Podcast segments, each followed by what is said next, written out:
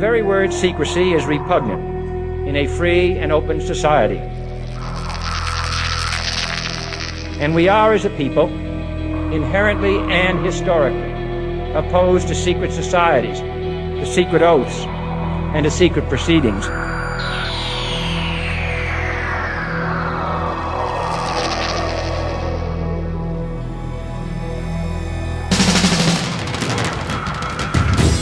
Questions you always had, the answers you were never given, the place to seek the truth. Welcome to Veritas.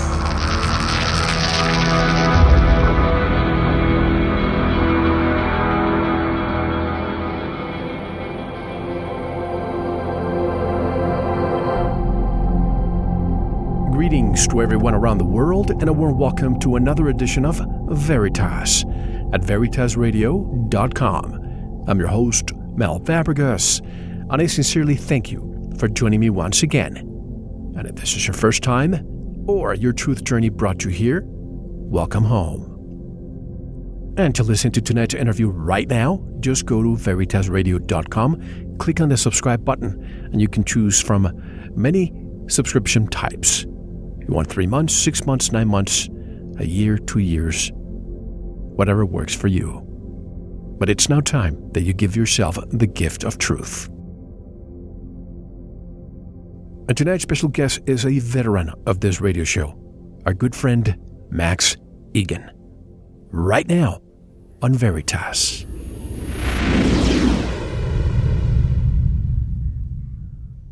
Max Igan is a radio talk show host, researcher, artist, musician, philosopher, free thinker, champion for the truth, and a true Renaissance man. Max is the man behind the website thecrowhouse.com, which is filled with great information for those seeking the truth, and Veritas listeners know, and certainly they are seeking the truth. And directly from the land down under, I'm really, really privileged to welcome our friend and brother in truth, Max Igan. Hello, Max, and welcome back to Veritas. How are you? I'm good, Mel. Thanks you very much for having me on again, brother. It's always a pleasure to come and talk to you. Oh, it's always a privilege and a pleasure to have you on. You know, I follow your travels. I, I know that recently you were some, somehow under the weather. Uh, are you better now? Oh, look, I'm I'm getting better. I'm about thirty percent of what I should be. Uh, I've just uh, I'm recovering from meningitis, which is a very very serious illness. Uh, put me in bed for ten days. Uh, just dropped me like a stone and uh, nearly died, actually, Mel. So uh, I'm lucky to be here talking to you. Absolutely, I, I, am recovering. I'm getting I'm getting better every day. Every day is like a one or two percent improvement. So it's it's good and I, I, I can feel what it feels because a few years ago I was telling this to you offline. I uh, was having headaches for days. I couldn't see the light. Went to the doctor and they said you have a sinus infection. And I said sinus infection, but I don't have any congestion. Well, went back home. Two days later, I was my fever was so high, I was delirious. I was probably having a, uh, it was incredible. So went to the emergency room, and another doctor said to me, it seems like you have meningitis. We may have to do a spinal tap on you, which I refused. So they made me sign a release because they said you can actually die when you go home. Obviously, it was viral meningitis. I presume that's what you had too. Yeah, yeah, it was very bad, very bad.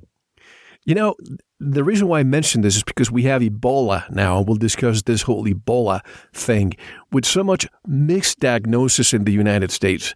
Shouldn't the World Health Organization call that a pandemic too? Is a misdiagnosis of medical, you know, practice a huge pandemic too? Well, yeah, it is. It really is. I mean, but they call anything a pandemic, Mel. Remember a couple of years ago with the swine flu, there were 20 oh, yeah. cases? 20 cases, and the World Health Organization called a level six pandemic. Level six, that's right. You know, I mean, 20 people. I mean, you wouldn't, wouldn't, I mean, malaria is more of a pandemic than, uh, than Ebola or anything. I mean, malaria is all over the globe. Why don't we call a pandemic on that? I mean, it, it's ridiculous, really, the way they, they, they do these things, you know. You know, with the swine flu, I remember, as you said, that just a few cases around the world. In the United States alone, that year alone, the year before, thousands of people died of the regular flu. Why was why wasn't the WHO putting a pandemic level for that and, and, and, and stopping the borders, people, tourists coming here? I remember how Mexico was affected by that whole shebang. Yeah, yeah. I mean, it's it's all about fear porn, Mel, is what it's really about. That's that's what a lot of this Ebola scare is. I think it's just fear, fear, fear. Put the fear in the people, get them expecting uh, an outbreak of some terrible disease. I think it's very interesting that the American CDC actually owns the patent on Ebola. I mean, what's that doing there? You know, so you, got to wonder about this. And, and you know, that, that we're hearing of thousands of people dying from Ebola. I haven't seen one picture of one body that's been bled out. I haven't seen any of this stuff. I, I know people all around the world, and um, they're saying that they're not seeing any of it where they are. So I wonder about the whole thing. How much of it's it's just fabricated, you know? You know, part of my circle of friends, uh, Max, are medical doctors. So I told two of them last uh, weekend, the other day, that the CDC owns the patent to one of the strains of the Ebola virus. So they asked me, okay, Mr. Conspiracy Theorist, are you saying the CDC created the virus? And I said, no, but why would they own the patent to it if they did not? That made exactly. them think, Max. Exactly. That's what I said on my show last week. I said, um, Am I suggesting that they created it? No, but the patent is suggesting that they did. Otherwise, why does the patent exist? I mean, where did this thing come from? What's its purpose? You know, Isn't obviously someone patented a virus. You know, it's, it's, they're telling us. I mean, it's right there for, for all to see. You know, and I'm not like you say. So I'm not saying they created it, but the patent says they did. Well, isn't that telling us that it is a bioweapon? Of course. It is a bioweapon. And, you know, whether it's as dangerous as they say it is, I mean, I don't know. The, the amount of quarantine and locking down they're doing, like this nurse they've locked up for 21 days for the incubation period. She's going to sue the US government for being locked up for 21 days. Anybody who's got a sniffle, anybody who's got a cough, they're just quarantining whole aircrafts of people. It's ridiculous. It's absolutely ridiculous. I mean, the world's sort of gone mad in the last six months. Have you noticed? It's it's uh, out of control. With ISIS, I mean, there's so much going on now. It's absolutely incredible. I mean, I really think the uh, the powers that believe they be are running scared, and they're just bringing everything that they can out of the box and, and throwing it all at us to try to keep us locked down my wife and, and daughter about a month and a half or two ago we came back from being out of town out of the country and i think we just drank the water somewhere else and we got sick. And we, we, we displayed all the symptoms of ebola on the plane. And days later is when the whole ebola thing started. If we had arrived a few days later we'd probably be quarantined still right now. But you just came back from uh, your journey throughout uh, europe i believe. You say you were mainly an observer during this trip. What did you observe? What did you find different this time? Well, I was just really interested in looking at the programming with people and, and hearing what they were discussing about. And it's really interesting the programming through Europe. You know, I mean, Europe is a, is an amazing place because uh, it's such a small community, really. I mean, I come from Australia, and, and all of Europe is, is half the size of Australia. So when I travel across Europe, I don't really feel like I'm traveling anywhere. I'm kind of just, just driving from one town to the next in Australia, you know, in these same circumstances. So it's really interesting seeing uh, the level of programming in each particular country and the, differences in each particular country. There's a massive amount of fear in Europe, and mainly of their governments. Everybody's in, in, in fear of their governments. And there's this huge um, uh, anti Islam uh, program that's just running everywhere which is uh, quite shocking, really. I mean, the, as a result of ISIS and all this sort of stuff. And if you look at ISIS, I mean, ISIS, this is a, a Western controlled operation. Absolutely. It's got nothing to do with Islamism. It's a Western controlled operation which is designed to uh, create World War III, you know, turn the world against uh, the Muslim world. And again, of course, once we've exterminated the Muslim world, then of course it will turn to the Christian world and it'll get rid of them as well. So it's really interesting seeing how this is playing out through Europe and just the level of programming that they have. I was amazed in Germany, actually, the programming in Germany, the, uh, the, the, guilt of the German people is, is so uh, ingrained into their psyche that you can't even suggest to them that they may, you know, they should maybe uh, look at things a little differently. You, you, cannot tell them that they're not guilty. They, they uh, have to be guilty. They, they, you know, they, they, it's, it's who they are. It's their whole personality. It's their whole culture. It's absolutely amazing to see. Uh, I think the people in Germany have been brutalized, actually. And um, it was amazing. It was really interesting to just sort of step back and just sort of be in conversations, but not really be part of the conversations. Just sort of listen to what everybody else is talking about and just sort of see where they're going and, and where their consciousness is, you know. And uh, a lot of the world's unfortunately still asleep. I mean, there are pockets of resistance, there are pockets of uh, wakefulness all, all around the place, but even those who are awake, in inverted commas, many of them are only half awake. You know, many of them are still looking for the way out. They can't see that the way out lies with them.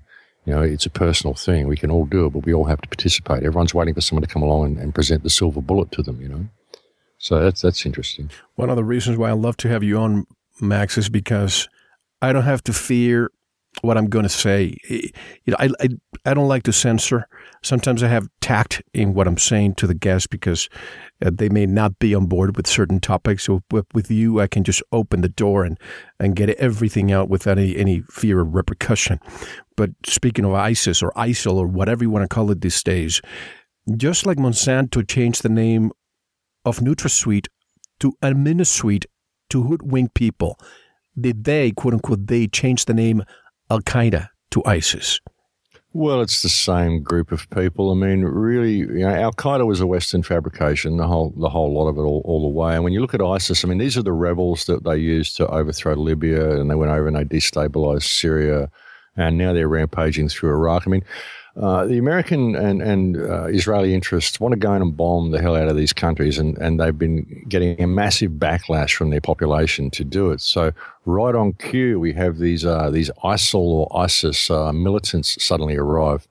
And you look at the uh, the head of ISIS, al Baghdadi. He's already been uh, pointed out as being a Jewish Mossad agent by a French report, and there's also the Chechen the Chechen president has just named him as a CIA asset. So, I mean, this is uh, when you look at when you look at ISIL, what they're doing, they're, they're rampaging across all of these countries that the West wants to go in and bomb, and they're killing everybody. They're, they're not. They're, they're saying these guys are Islamic extremists, but they're not. They're just extremists, Islamic only in name because they do not represent Islam at all. They're killing uh, Islamic people. They're killing Muslims. They're killing Christians. They're killing Jews. They're killing everybody. And they're doing everything uh, against what it is to be a Muslim. They're, they're disobeying the Quran in as many ways as they possibly can. So why these people would be named as Muslim extremists, it's, it's ridiculous. They're not Muslim extremists at all. They're just extremists. When you really look at it, it's, it's a group that's been put together by someone who hates Muslims because the, the whole operation is designed to vilify Muslims and create a war against the Muslim world. Oh, I'm losing your audio, Max.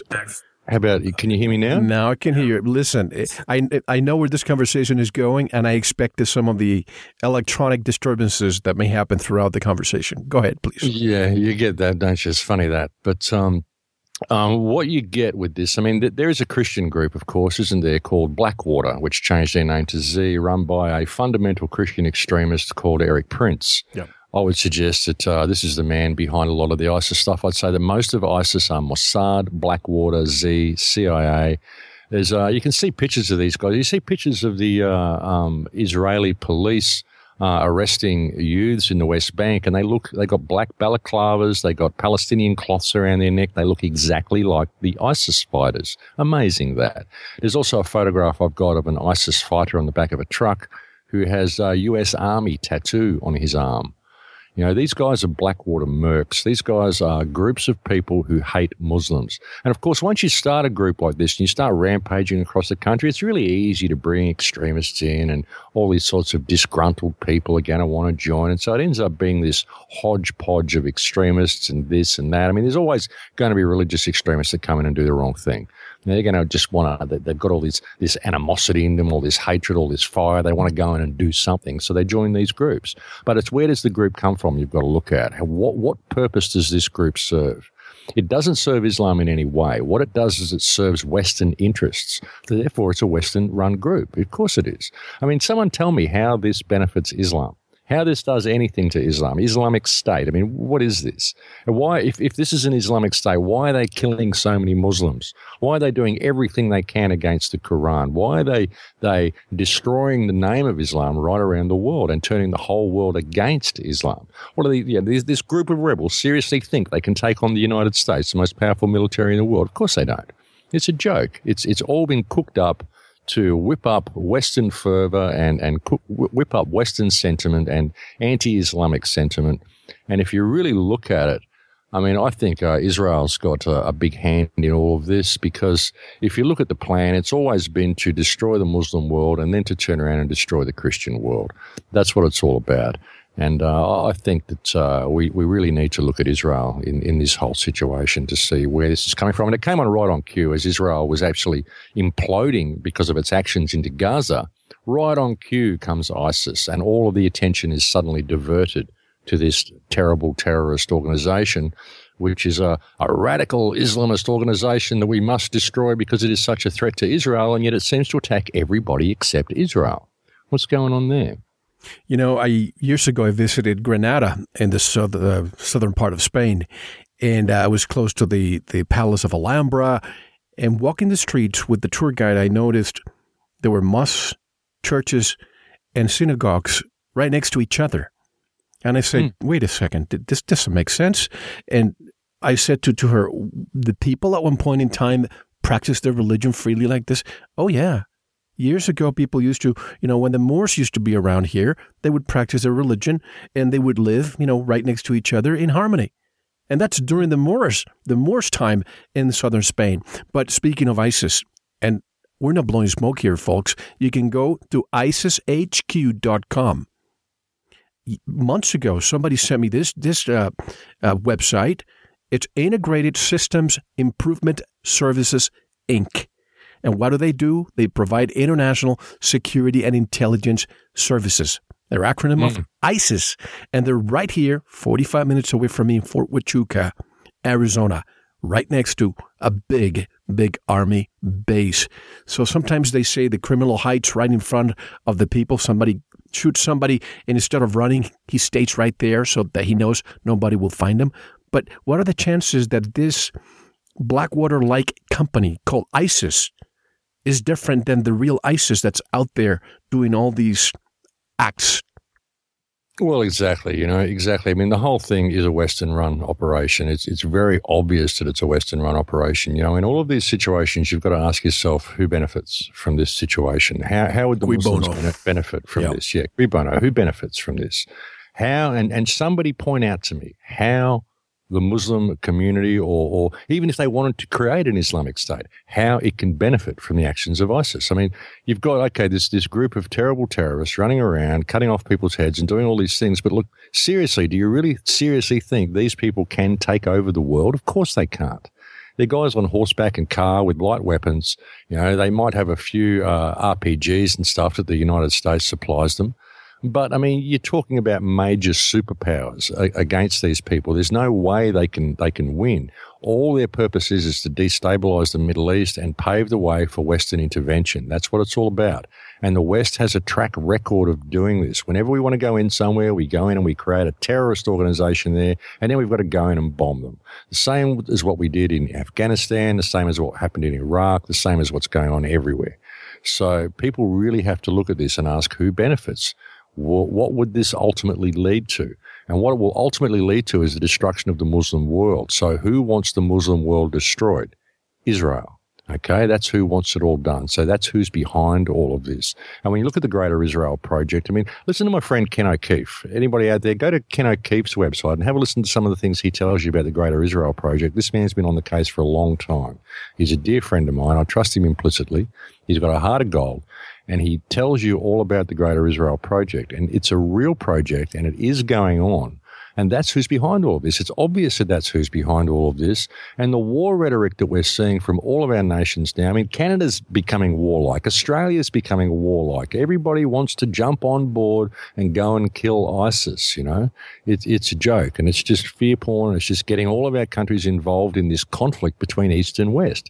That's what it's all about. And all this war rhetoric they're, they're doing with Russia now. I mean, Russia bailed the United States out 12 months ago, and now they're putting sanctions on them. I mean, it, it's a joke. It's an absolute joke. And Putin's been saying the same thing for the last 10 years, and no one's been listening to him, and he's getting a little frustrated now. And uh, you know, I think the I don't think they're going to get away with it, Mel. I think the world has to stand up and pay attention. I think many, many people are now. People are realizing that this just isn't isn't on. Our, our governments are not telling us the truth. They're not doing the right thing. They're not doing the right thing by their people. They're not doing the right thing by their countries. You know, we have we have rogue governments. All Western governments have, have gone rogue, and that's the, the sad fact of the matter. Most especially in this country. I mean, what's going on here in the last uh, couple of years since Tony Abbott took took the reins has been absolutely shocking. I mean, this man's an, an imbecile.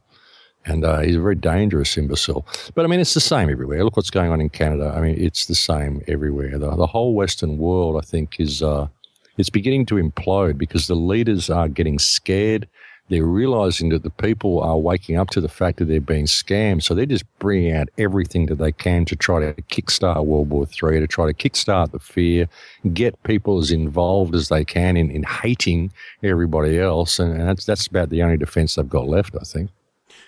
I think if anybody really wants to know why this is all happening and why is Israel doing all of this, all you have to do is go back to the work of Theodore Herzl and go back and look at his book, Der Judenstaat from 1896 and the whole plan, what they wanted from that moment and what the ultimate goal is. So this is not fiction, folks. And again, for anybody to say, oh, Mel, you and Max are anti-Semites, I I will not apologize anymore for talking about this. This has nothing to do with being anti Semitic. This is about being anti Zionist. And let me ask you a question, Max, that I think the mainstream media, not surprisingly, doesn't ask anybody. If ISIS is marching and beheading, beheading all over the place in the Middle East, how come they haven't posed a threat to their biggest enemy, Israel? What is exactly. Israel, what is Israel doing right that is shielding them from ISIS? Exactly. That's what I keep saying to people. I mean, these guys are stormtrooping across the Middle East and doing all of this bad stuff. They're going into Muslim countries and killing Muslims, and yet they're supposed to be a Muslim movement. Israel's right next door. Israel's right there next to Jordan. It's right there. Why haven't they marched into Israel? Because they're run by Israel. That's why. I mean, it's so obvious, and it should be obvious. And, and even the word anti Semitic, I mean, this is a Zionist invention. I recommend that people go and watch a film called Defamation actually. It's a film uh, made by a, a, Jewish scholar who wanted to know what anti Semitism was because he, he was an Israeli and he'd never experienced anti Semitism. And he made a film called Defamation, which is that the one with, shows, with Abe, Abe Foxman and all those people? Yeah, and it literally shows how the Israeli people are programmed to believe that the world hates them okay, which immediately puts them on the defensive. I mean, everything Israel does is defensive, but it, it attacks everybody around it in self defense, it claims. The victim mentality yeah. throughout. The victim mentality, and it gets programmed into these people right from the word go. And it's very important that people go and look at that and see this the, the mentality of these people. But yeah, look, the, these organizations, they're, they're, a threat to, to Israel, they're a threat to everything, and yet they attack everybody but Israel. And that should be very telling to people. And look, I, have um, done talks about this sort of stuff recently, and I've actually had Jewish people come up to me after my talks and thank me for speaking the truth about Israel because uh, one guy said to me, Look, I'm a Semitic Jew. My family lived there in peace for thousands of years with the Muslims until the uh, Europeans came down and destroyed the whole place and turned it into a country and started making war against their neighbors. And the whole term anti-Semitism is a, is a Zionist invention. And the, the Semites are Middle Eastern people. Palestinians are Semites. Jesus was a Palestinian. You know, he was a, he was a, a Palestinian from Galilee.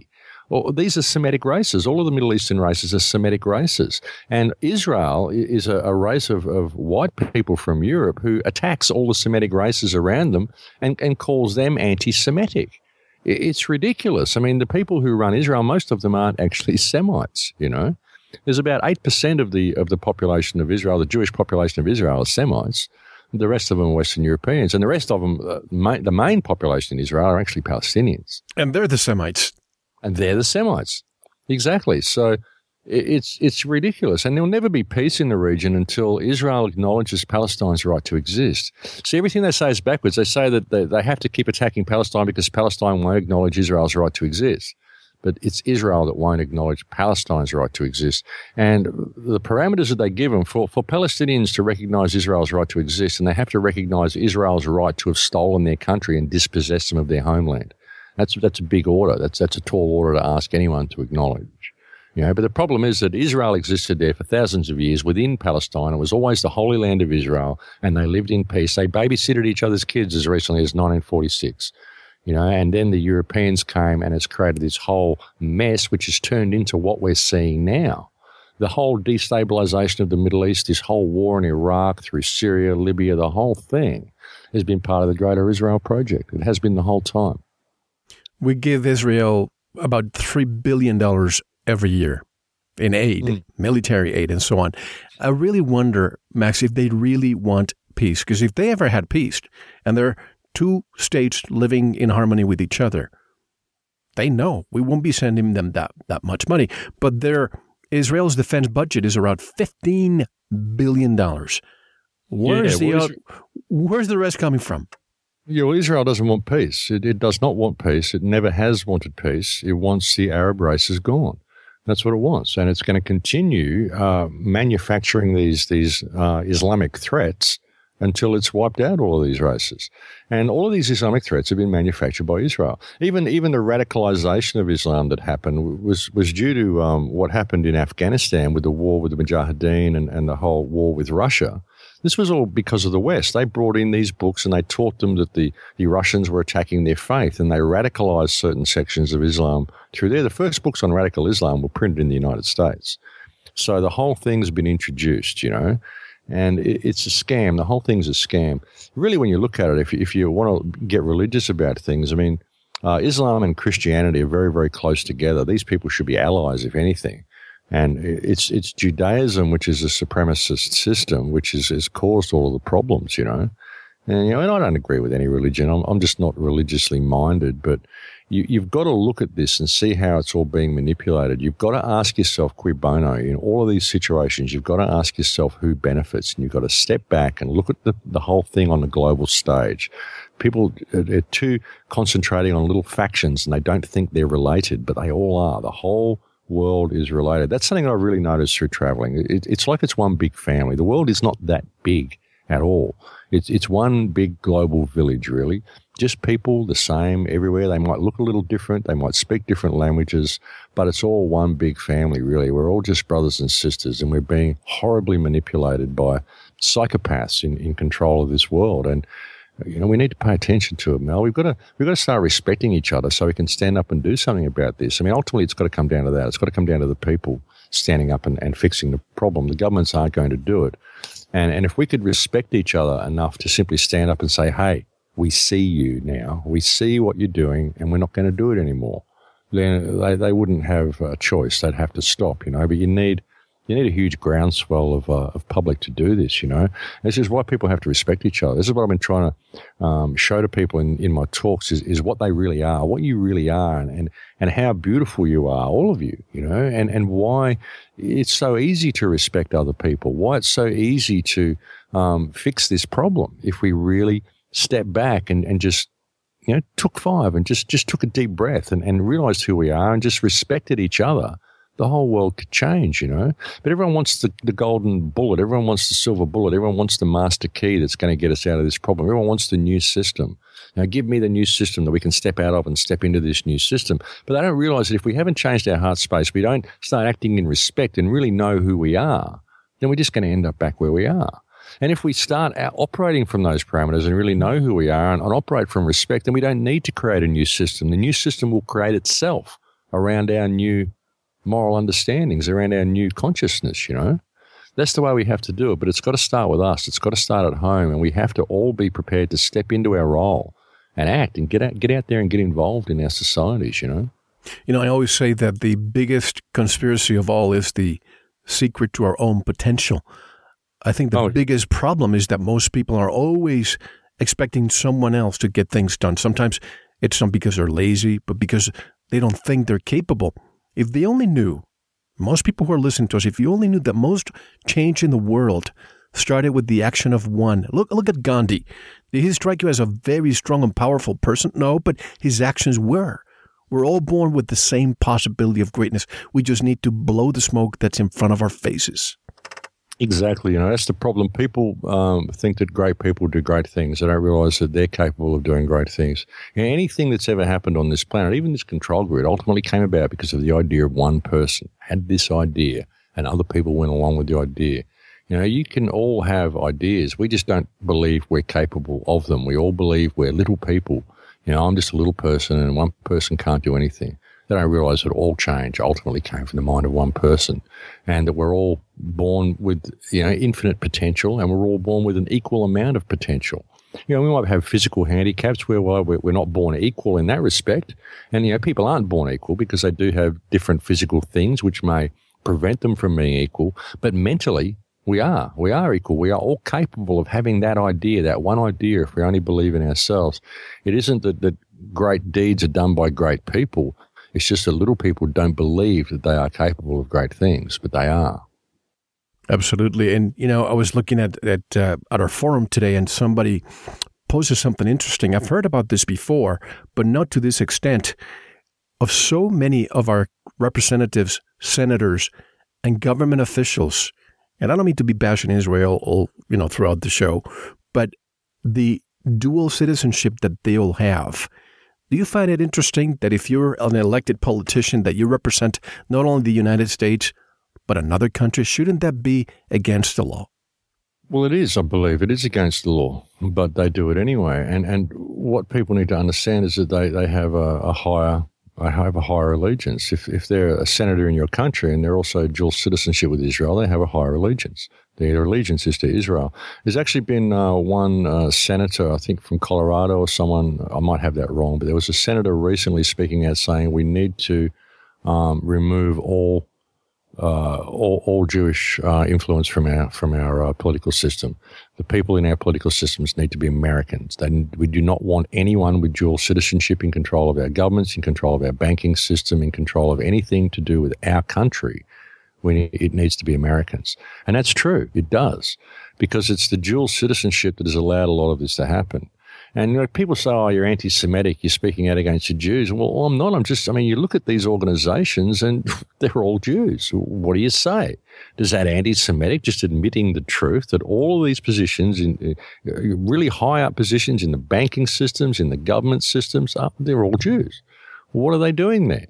You know, if they're supporting America, then, then why are they dual citizens?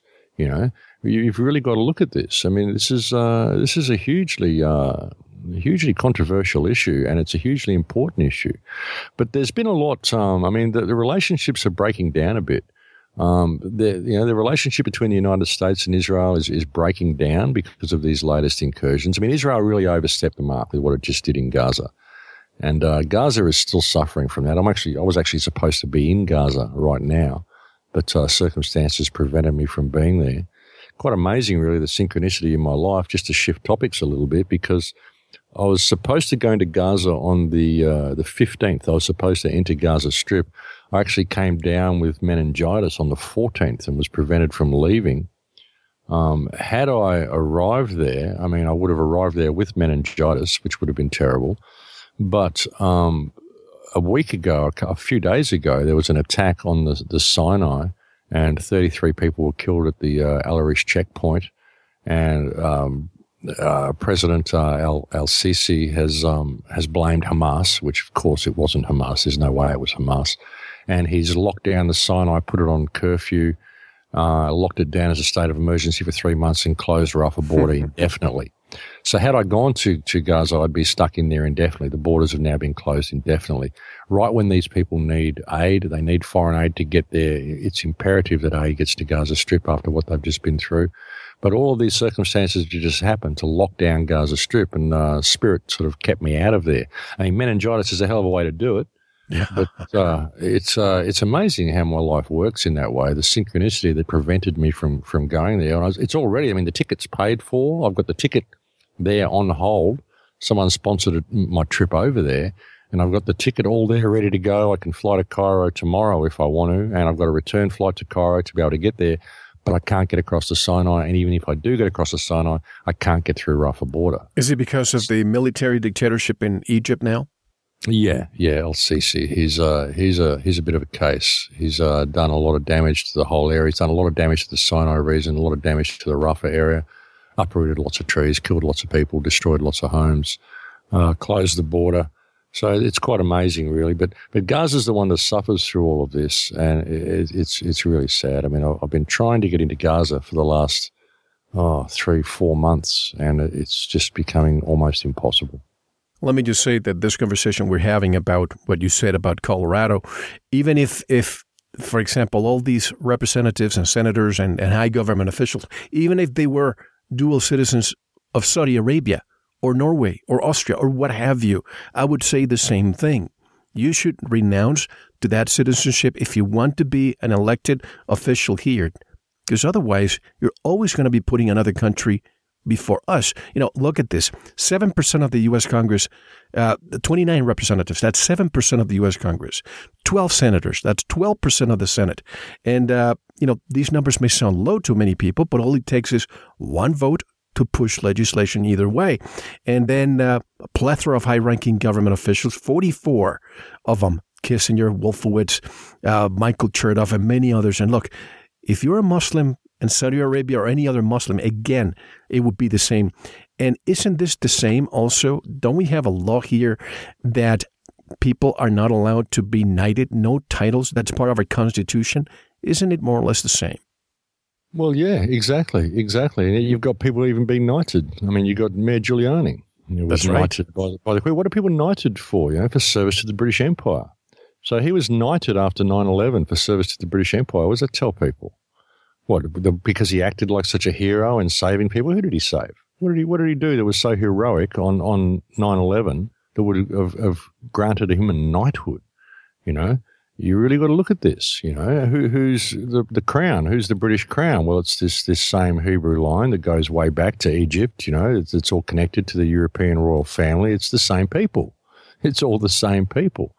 You know, so it's this one oligarch that, that runs the planet and people need to pay attention to those sorts of things. But yeah, any dual citizen in any country should not be sitting on any board of directors for anything to do with government or banking or anything like that. I mean, you can't have senators that have national, you know, have a different nationality, belong to a different country or dual citizenship. Where does their allegiance lie? How do you know that their allegiance doesn't lie with their other country more than your country? You know, and would would Israel allow uh, people with dual citizenship to go in there and become senators in their country? You know, of course they wouldn't. Would any country allow this? Of course not. Why does America allow it? That's the question. People need to step back and look at this. And is this being anti Semitic? Well, no, it's not. You just got to look at what's going on in the United States. Look at the amount of wars you guys are involved in and the amount of instability that's happened around the globe because of uh, America's involvement with Israel and it shows. It's just right there for all to see.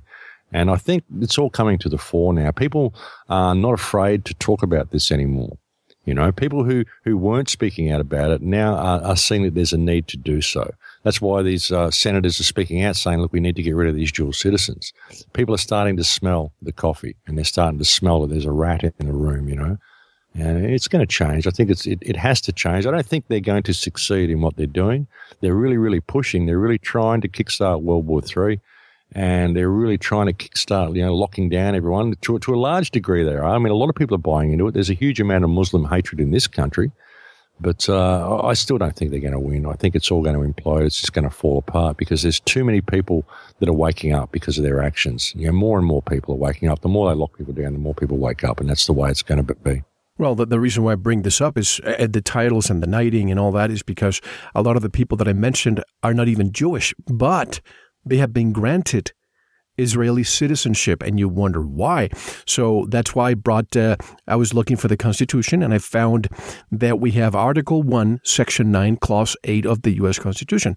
Not only forbids the United States from granting titles of nobility, but restricts members of the government from receiving gifts from their foreign states without the consent of the U.S. Congress. They can't accept titles of any kind, what, whatever, from any king, prince, or foreign state. Isn't this again similar to being granted citizenship to another country? You want citizenship to another country? Fine, but quit politics and open your seat to someone who is not. Exactly, exactly. That that's what they need. You know, you, you can't belong to, uh, you can't be a foreign national. You can't have foreign nationals sitting in your government because you don't know where their allegiances lie. I mean, that's pretty damn simple, and, and people need to wake up and smell the coffee. You mentioned a global lockdown. Is this what we're seeing? More and more people are waking up. That's why we see the, the rise of the police state to the extreme we're seeing at Mike's Max well, yeah, and there's many ways to go about this global lockdown. I mean, you look at the Ebola scare. You know, people are becoming scared to travel. They're becoming scared to leave their own country. You know, and this is all part of it. You know, I mean, I, I don't buy into the whole Ebola scam, but you know, if you leave the country, well, if you get a cold while you're away, there's a good chance you're going to come back and spend a couple of months in quarantine at the airport. You know, so people are not really wanting to travel because they don't want to go through that sort of stuff. Plus, a lot of them are just scared they're going to get Ebola. So there's various ways of locking down communities, and this is uh, this is one of the mechanisms that they're using. I hear many people, and by the way, I, I, believe in having, you know, restricted borders in the United States, and you know, we we, we issue a lot of uh, visas to people, and we should do it legally. At the same time, I hear people saying we need to block the border, we need to erect walls all over the border people don't know that just like we try to prevent people from coming in, having those, do we remember Berlin? Do we remember the wall? Are people not thinking that we can actually be uh, prevented from leaving our own country in case of emergency? Exactly, exactly. It's it's about all this stuff. People are asking for their own slavery, you know, because you know, they want us to, uh, they want the government to protect us, you know. But it's all theatre. It's all theatre for the masses, you know. And, you know, I mean, ultimately, I mean, a world without borders would be so much better, but it's not going to happen while we've got this, uh, this economic model, while we've got all our, our countries sort of set up as corporations. That's not going to happen. That's what it's really all about. The whole corporate system. That, that's what they're, uh, they're, they're making here. That's what they're turning the world into, one big global corporation. But yeah, all of these uh, things that are put there to protect us uh, actually, just part of the prison. That's all it is. And you don't want a wall around your country. You don't want your borders that secure.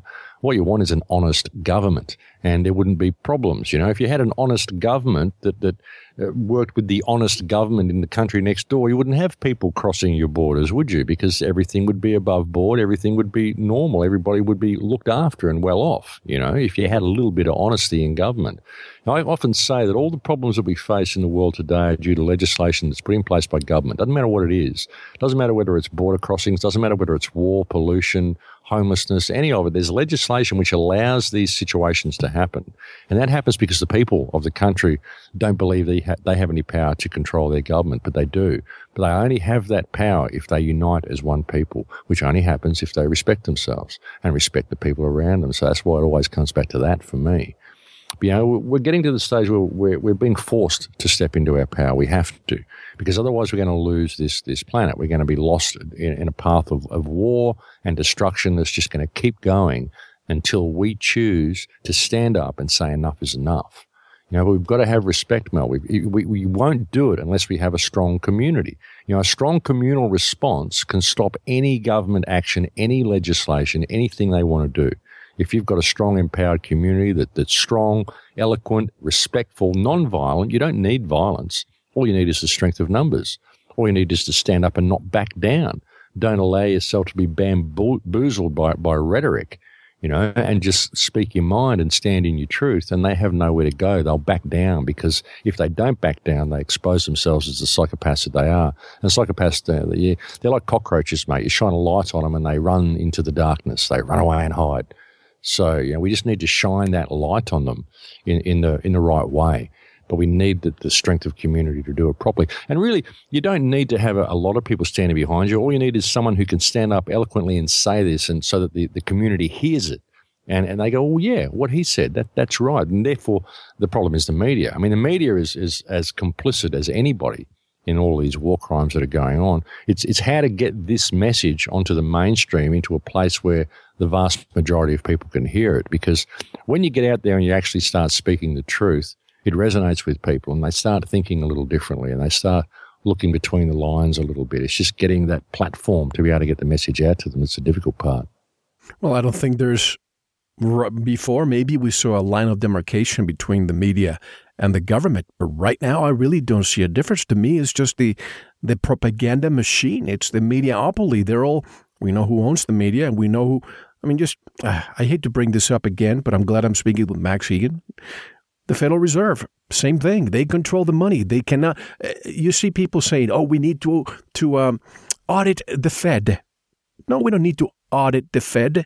There's nothing that's going to be accomplished out of that. So you audit the Fed, so go home and nothing happens. We need to abolish the Fed. They are the ones who control the money. They are the ones who control the government. They are the ones who are in control of the world, in my opinion. Exactly. The banking system is the catalyst. The banking system, the money is the glue that holds the whole system together. The money system is the head of the snake, and that is absolutely what needs to be addressed. You know, we've got to stop the private issuance of currency. That is the root cause of the whole problem. And this economic model, you know, based on permanent growth and the private issuance of currency, which puts everybody in a, state of permanent death, I mean, permanent debt. I mean, this, this situation can only result in rendering this planet into a state where it's, it's in, incapable of supporting human life. You know, if we're going to con- continue supporting a, a, model based on e- permanent economic growth, then we will eventually turn every single resource on this planet into rubbish. Because that's all we do. We harvest resources from the earth, we turn it into stuff that breaks quickly so we can make it again, and we put it on a rubbish tip. So basically, we're turning the whole world into a rubbish tip in order to support an economic model based on permanent growth. This system is designed to dispossess humankind and destroy this planet's ability to support human life. That's its only purpose. So we've got to look at where it's going and where it comes from. And we've really got to uh, pause and take stock of this. What, why are we supporting a system which is so intent on discarding humanity? We'll allow people to become homeless and go out on the street and starve because they haven't balanced the books. I mean, this is ridiculous. We really need to look at this situation. You know, the economic model is, is fiction. It's just numbers on a screen. It's not real. And humanity is the one that's suffering because of this economic model. We live in a planet of abundance. This is a, a beautiful planet that could support far more people than it's got. But the reason we're having uh, people in states of hardship and we're having so much homelessness and starvation is simply and purely because of the economic model. So we absolutely have to address that. It's the head of the snake. It's the most important uh, problem that we face on the planet. And believe me, I prefer prefer conscious capitalism before I go to communism. But that word conscious is the, the important one. But how do, exactly, how does a permanent growth system be sustainable when we live on a planet with limited resources? And, and here we are. We always ridicule the indigenous people, the aboriginals, but they were here thousands of years before, living in harmony with the planet. Don't we need to learn from them and apply those lessons? Oh, absolutely, man. We do. I mean, we could we could have societies that, that work. We could have uh, you know societies that look kind of like what we've got with these cities and the, these infrastructure we've got, but we could have it so that it actually works. It's beneficial. It lasts. We can make cars to last. We could make cars that don't pollute. You know, we could do everything differently if we weren't so intent on supporting a model based on permanent growth. You can't have permanent growth. It's, it's ridiculous. And people are so concerned about the state of the economy and I just say, look, the economy's fiction. I don't give a damn about the economy. Forget the economy. You know, but everything's, we're, we're taught that the economy is everything. Everything has an economic value. Even time is money. Everything is about money. That's what it's all about. That's what uh, wealth is. It's having money. You know, to me, wealth is health. Wealth is the, the, the, quality of your relationships with people, the quality of the environment that you live in, and, and the health of, of you and your friends and your family, your mental health and your physical health. This is wealth. You know, money, it's not wealth. That's just stuff that that's put there to provide a barrier between you and the abundance of the earth. You can't have that which is right there in front of you, which grows for free. You need to collect this paper in order to go and buy it off someone. It's a joke, you know. We've got to stop supporting this economic system. We've got to start supporting humanity, looking at things from a human perspective rather than an economic perspective. Stop putting an economic value on everything because it's fiction. But it's really interesting. It's a really interesting program, you know. Once you start um, introducing economics over the minds of people and start introducing them to a system of, of trading using coins and money and stuff. It, it's it's a really interesting program, and it's very difficult to get people to break out of this program. It's, it's a, an amazing thing. I've been told that it's based on Kabbalistic principles. I'd like to look into it a little bit further because it's almost like a it's like a mental parasite or something. It's like a, a program that gets into your mind. I mean, you, you got all these villages, these tribal villages that never seen money before and get along fine. That's right. And then the West comes along and introduces a, a trading system, and suddenly they don't know how to live without it.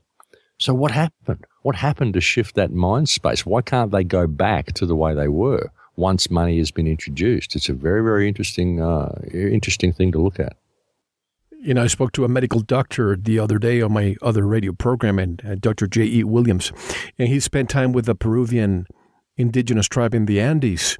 He spent uh, years with them. He eventually became a shaman by the tribe. So now he's bringing back all that knowledge to to his practice and to his his uh, you know city and so on. But at one point, he took the the Peruvian shaman from the mountains for the first time to the city of Lima, for the first time, he made it to the city.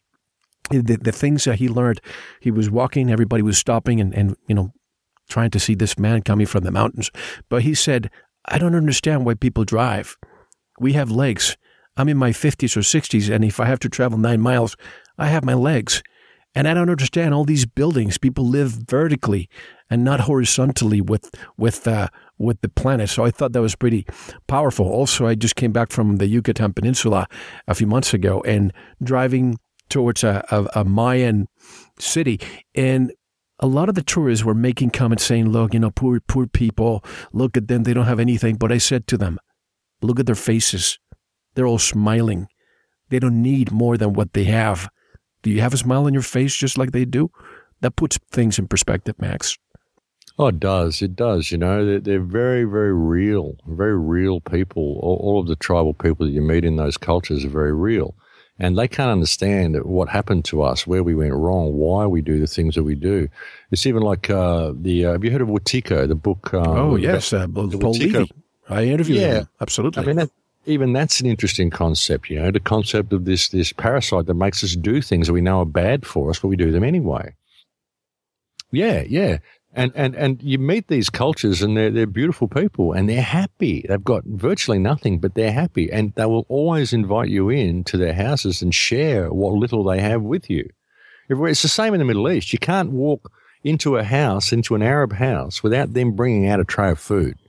They feed their guests. And, and if you, you're, when I was in Gaza, walking down the street in Palestine, I'd, I'd stop and talk to a shopkeeper and if I was talking to them for longer than 30 seconds, he'd be waving for someone inside to bring out a tray of food and a tray of tea, and he'd bring yeah. out chairs, and we'd sit down on the sidewalk and we'd have a little powwow, and we'd have we'd share bread together, and we'd share tea together. And this is every single person that you meet. You know, very very courteous, very polite people. And it's the same with these shamanistic traditions, it's the same with these, these tribal cultures. Everywhere you go, they always invite you in to share with you. They're always very interested in what you have to say, and they're always very interested in your opinion of them. And they're always very fascinated in why the hell the West does what we do. Like, what happened to you guys? How did you get so disconnected? You know, it's a, uh, it's an amazing experience. Really, I recommend everybody go down and meet some of these uh, these cultures. They're they're amazing cultures. I, I, love South America. I it's a it's a wonderful place. Unfortunately, we're destroying it the way we have everywhere else, but uh, it's it's still got a lot lot going for it. There's a lot of um, family traditions and things there in the third world. This is why they're shifting the wealth around the planet at the moment, actually, because they've disconnected the Western world so much. Look, we've lost a lot of our family traditions and our family connections. You know, we get our, mm-hmm. our old folks, we put them in old folks' home. You go to the Arab world, they, the, the reverence they have for their elderly people is incredible. They, they honor these people, they, they dote on their elderly people. It's the shame in the shamanistic cultures. They literally dote on these people, they respect them so much and they still have very, very strong family values. But in the West, we're taught that no, no, you throw your kids out of home as soon as they're old enough to work. They got to make their own way in the world, become debt slaves like you are. When the old, when your folks are too much in the way, you put them in an old folks' home, get rid of them. It's all about you and your stuff and the material possessions that you've gained and the little empire that you've created for yourself. Because I am my stuff. You know, that's what's kind of Western mentality. And so what they do is they, now that they've got the Western world so dependent upon this lifestyle and so programmed. Mean, you can reduce the Western world now to the state of the first world. I mean, the, first world, you can re- reduce it to the state of the fourth world. And these people will go and work the mines and go fight the wars and do whatever you want them to do because they firmly believe the economic model is real and they have to collect this paper to support their family.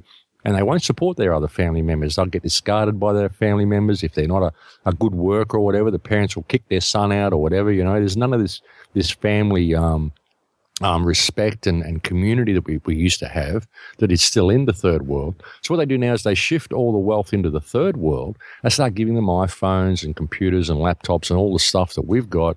And over a couple of generations, that will disconnect these family units, and then they've got them locked into the economic model as well.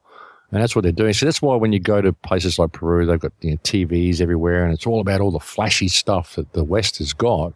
And all these people want it. They think, oh, gee, this is pretty good, but they don't see the price that we've paid for it, which is the loss of ourselves, the loss of our consciousness, the loss of our connection to the earth, the loss of our family units, the loss of who we are, the loss of our humanity is what we paid for all this stuff.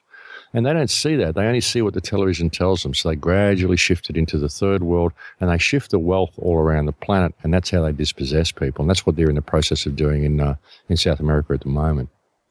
I think this is all a manufactured belief, uh, Max. I remember in the mid 90s, I spent time in, in uh, Southeast Asia, you know, Singapore, Malaysia, and so on. And at one point, I decided to go to Indonesia. And people said, you be very careful. That's a Muslim country. You're not used to that, blah, blah, blah. Uh, it's kind of dangerous. And I decided to go anyway. So I went there and I couldn't believe it. I mean, people were so nice to me. And I learned a lesson when I was in Indonesia. They said to me, You in the West say, treat people the way you want to be treated. Here we say, treat others the way they want to be treated. So learn more about me. Sit down, have a cup of tea. Let's learn from each other. So this manufactured belief, and again, let me pick now on the Bible Belt in the United States. And I know I have a lot of listeners from that area. No offense to you, but you defend so much all these eternal wars that we have. Why is that, Max? Why is that the Christian the Christian extreme here in the United States has to support all of this all the time.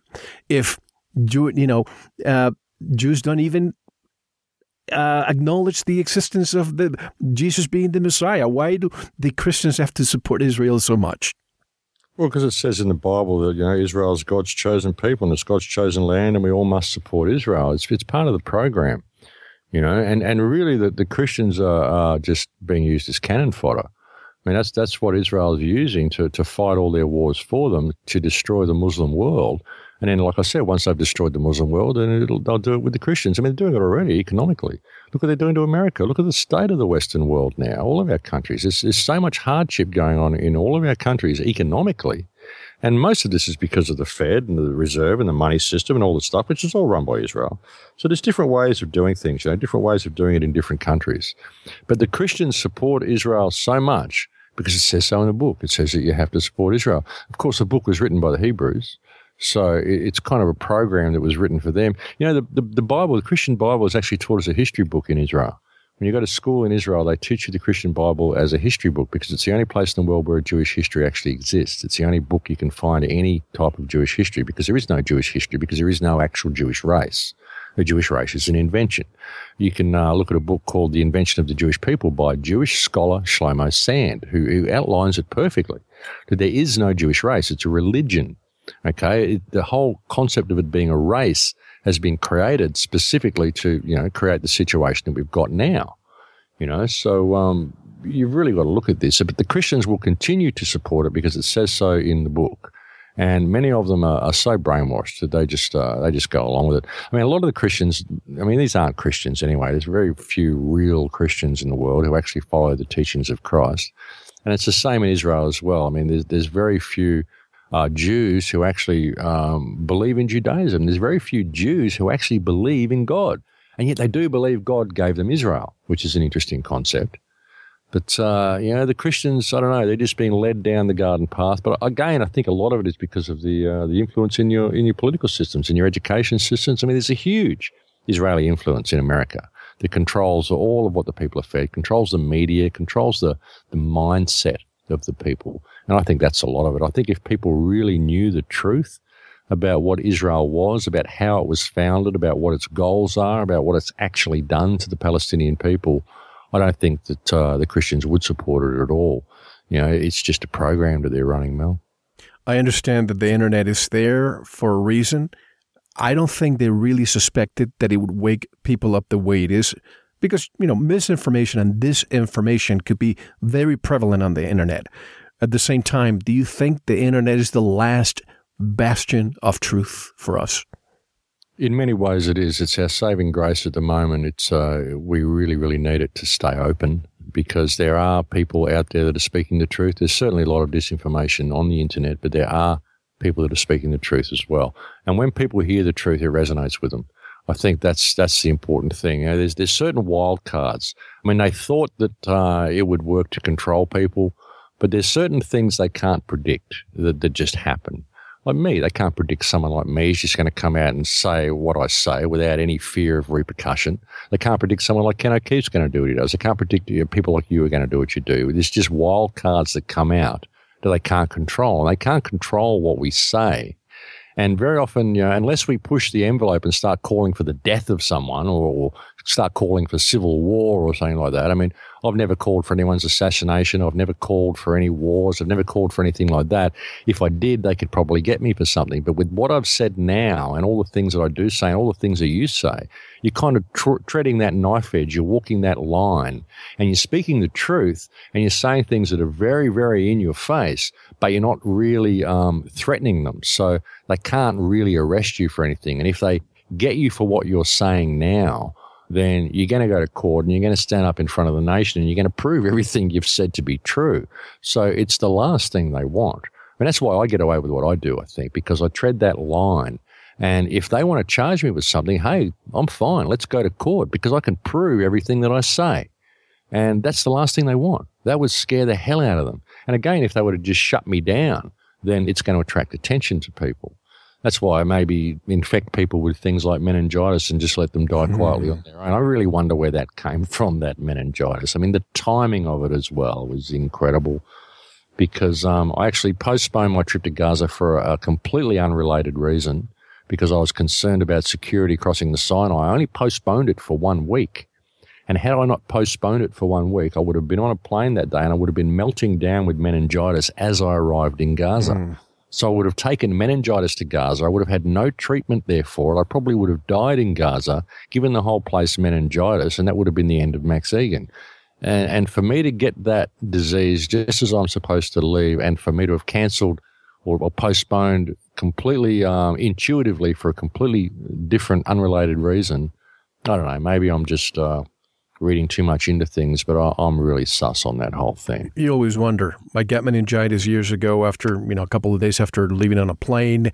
And then uh, years later, I got pericarditis. I, you know, I could have died as well. So you never know. So I'm glad that whatever happened happened the way it did because you, you might be able to go back to, to Gaza and do what you have to do.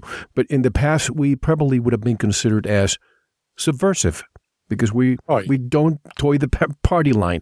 But now with all these new laws, they can change it around and say, no, you are a a uh, what do you call it? Uh, an enemy combatant living in the United States or, or Australia. Yeah, yeah, they can. That's the thing. They're changing the laws so much, so you've got to really, really be careful what you're saying now. And and uh, but but you know, still, if you're just speaking the truth and speaking from your heart, and and I mean, I'm a pacifist. I'm a humanitarian. Everything I do is about humanity. I don't want to overthrow the government. I just want accountability in government. I just want some honesty. And if they're not being honest, I'm prepared to tell them that they're not being honest. I'm prepared to say it to their face. I'm not scared of these people. I won't pull any punches. I won't support a government that's involved in organised crime, and I can prove they are involved in organised crime. Just look at the, the bloody war in Iraq. Look at everything that they're doing. Look at Syria. Look at everything that this government has done. Yeah, I mean, you can just look at it and call a spade a spade, and there's not much they can do about it. It's when you start calling for revolution, or when you start calling for assassinations, or you start calling for all this sort of stuff, which I don't want. I don't want any of that. I just want honesty and accountability. I want to just be able to look at this this person, which is just another man. Tony Abbott is just a man. He's no better than me. He's no more important than me. He's not anybody special. He's just a man with a suit who's put himself into a high position. And he's a sociopathic little liar. And I have no problem telling him that. So if they want to charge me for what I say, hey, let's boogie.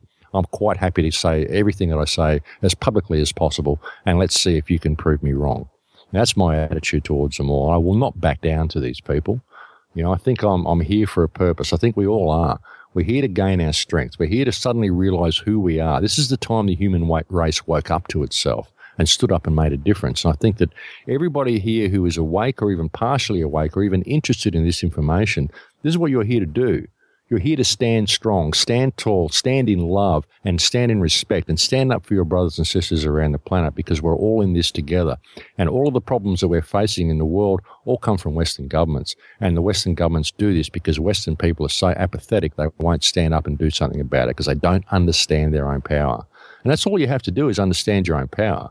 You don't need any violence. All you need to do is to stand up and, and say enough is enough and, and make a difference. Be prepared to make a difference, you know? Be prepared to be who you are. That's what this time in history is. And that's what people need to do. Just stand strong, stand tall, and stand proud in, in what you are. Stand proud in the art of your own life. Those are great words. And your power comes from within and not from someone with a title or a white robe or an expert. And we have to take our one and only break. But you know, Max, some people say, let's work hard to leave a better planet for our children. To that I say, no, let's work on leaving better humans for our planet. And when you see a planet like this, a living being that it is, and the damage those in quote unquote control are doing, I don't see any difference between a metastatic cancer and the current system. But we're going to discuss so much more. I want to discuss open direct, open, open source democracy with you when we come back and the manufactured belief and reality that we all live in. But once again, how do people learn more about uh, your work? Also, you have uh, uh, what is the, the, the circle, the new project that you're working on? The full circle. The full project. circle. That's going, yes. That's going to be launched in earnest next year. That's going to be a series of workshops that goes around the planet. I'm trying to get as many people involved as possible. I want to get some some good speakers, people that I've I've uh, I think I think stand out in the uh, so-called truth movement or alternate media. And I want to be able to do a series of workshops that we take around and, and leave communities empowered with something they can take forward from that point not just come and have a speaking gig and, oh, aren't we great? You're all here to hear us talk. We come and offer you, like, not just a, a, a talk, but actually a workshop where you can get hands on involved in changing your own community. That's what I want to do with the Full Circle Project. Folks, bring us, full, bring us full circle back to where we should be, Mel. Absolutely. TheCrowhouse.com is, is your website. And when we come back, I know things are bad in the world. I know that. And a lot of times you hear, yes, Mel, Max, things are bad. But what can we really do about it? That's what I want to discuss when we come back. Practical applications of things that you can do starting from the ground up at a grassroots level because change is not going to happen from the top down. It's going to happen from you, starting with you. When we come back, this is Mel Fabregas, and you're listening to Veritas. Don't go anywhere. Thank you for listening to the first segment of this very important interview. To listen to the rest, go to veritasradio.com and subscribe. You will receive your login immediately. We'll take a short intermission, listen to some music, and we'll be right back. Enjoy. Come hold me now. I am not gone. I would not leave you here alone in this dead calm beneath the waves. I can still hear those lost boys calling. You could not speak, you were afraid to take the risk of being left again. And so you tipped your hat and waved, and then you turned back up the gangway of that steel tomb again. And in Mott Street in July, when I hear those seabirds cry. I hold the child, the child in the man, the child that we leave